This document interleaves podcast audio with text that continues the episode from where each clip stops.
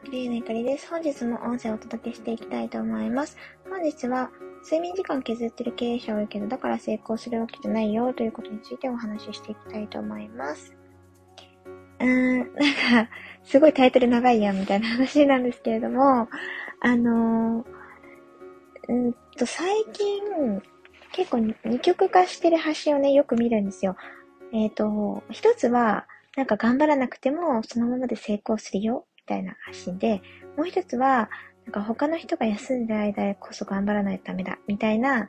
その結構根性系の発信で、あのー、私はですね、どっちも好きなんですけど、どっちも見てるんですけど、なんかやっぱ自分のコンディションによって、なんか、えっ、ー、と、例えば睡眠時間削ってでも、やるべきだ、みたいな。なんかそれすらやらないでどうするんだ。そうじゃなかったら成功しないみたいな発信を見て、なんかよし、頑張ろう、みたいに思う時もあれば、逆に、その、なんか頑張る、頑張るって思いなんかエネルギーでは成功しない。やっぱりありのままの自分が一番みたいな、なんかそういう方が結果的には成功するみたいな発信を見て、なんかこう心がほっとするっていうこともあっ、まあ結局ね、そのどっちが正しいとかも別にないかなって思うんですよ。どっちも正しいと思うし、あの、発信してる人はその自分なりのやり方で成功してきた形だと思うから、自分が正しいと信じてることを発信してるから、どっちでもいいんですけど、なんか自分のコンディションによって刺さるものが結構違うんで、両方ね、目にすることがあるんですよ。で、うんと、まあ、思ったことというか、えっ、ー、と、何でもそうなんですけど、発信ってやっぱ、ある程度尖らせて発信してるから、あの、睡眠時間削るイコール成功ではないわけですよね。睡眠時間削ってやらなかったらどうするんだみたいな発信を見て、じゃあ睡眠時間削ったら100%成功するんだって言ったらそうじゃないわけじゃないですか。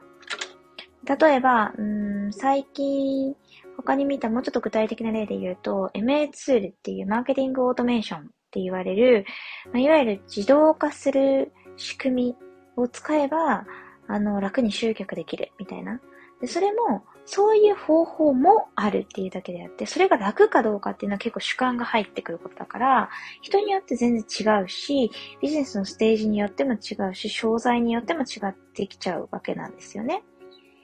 だから、なんかその、えーと、発信が尖ってされている、尖ったものが主に発信されてるんだよっていうことを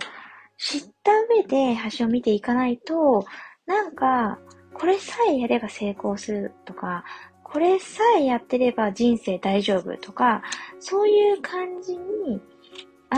安易になってしまう人もいるんじゃないかなと思って、なんか、まあ、聞いてる方は多分大丈夫な方が多いのかなと思うんですけど、あのー、一応ね、えっ、ー、と、共有しようかなと思ってお話をしています。で、なんかね、あのー、人間ってすごく困ってる時に、いろんな発信に刺さると思うんですよ。なんか通常のコンディションだったら、例えばね、〇〇すればバツバツになるっていうのが、あの100%であることってほぼほぼないんですよね。うーん。あんまないです。例えば、睡眠時間削ったら眠くなるみたいな。そういうのは、〇〇すればバツバツになるっていうのは連動してるからイコールなんだけど、睡眠時間削れば痩せるとかさ、それも別にない、こなんか、イコールじゃないですよね。教育とかも同じで、例えば、幼少期からプログラミングを学ばせていたら、あの、将来安泰だとかね。それイコールじゃないじゃないですか。そういう可能性もあるけど、そうじゃない可能性もある。他の変動要素がいっぱいある。から、人生の単位で見ていくと、変動要素が何かしら1個で決まるってことはないわけなので、複数含まれてるんですね。で、それは正常な、あの、状態だったらそうだねって思うことなんだけど、なんか疲れてたり、困ってたりすると、あんまね、そう思えないんですよ、人間って。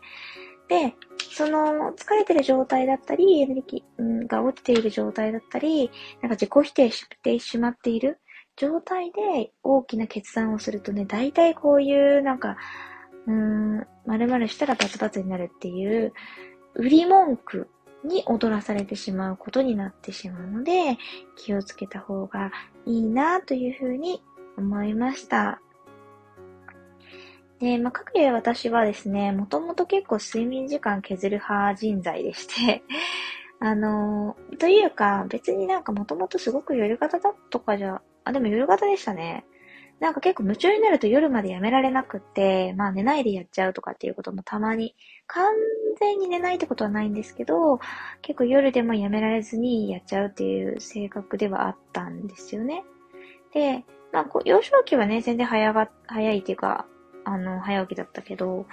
うん、自分で生活をコントロールするようになってから割と睡眠時間削っちゃう派で、あんまりそれの弊害について考えたこともなかったんですよね。でも、本当の本当は、そのすごく、うん、成功されてる方っていうのは、最終的にはやっぱ体が資本だっていうことも分かっていて、で、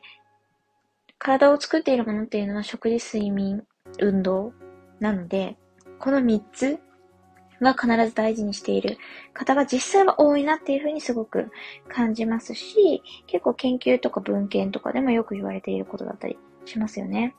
なので、睡眠時間削るっていうことが、あの、ソリューションになり、まあ簡単なんですよね。それが一番簡単なソリューションなんですよ。だって時間を倍にすればね、倍の結果出る単純計算したら、みたいになるので、あの、時間を削るっていうことが、まあ、誰でもできる簡単な方法だよねっていう意味で、睡眠時間削るっていうのを、まあ、おすすめじゃないけど、それぐらいやれみたいな感じで言ってる人は多いけど、特に、まあ、私の生徒さんとか、あの、私の周りの方のように、女性でパラレルキャリアを目指している方っていうのは、ちょっとね、睡眠時間一時的に削らなきゃいけないことがあったとしても、中長期的にはできるだけ睡眠時間を削らずに確保した上で努力するっていうやり方を覚えていくといいんじゃないかなと思っております。ということで今日は、うん、ちょっと何の話だよって感じにはなったんですけど、あの、まあ、ある意味、〇〇イコールバツバツ、〇〇したらバツバツになるみたいな、そういうすごく単純なことで人生出来上がるってことはないと思うので、あのー疲れている方ほど、そういった罠に引っかかってしまり、しまいやすい。あの、頭が良くてもですよ、優秀な方であっても、やりやすかったりするので、気をつけつつ、自分をいたわりつつ、あの、頑張っていきましょうということで、お話ししました。以上になります。では、本日も音声聞いてくださってありがとうございました。バイバーイ。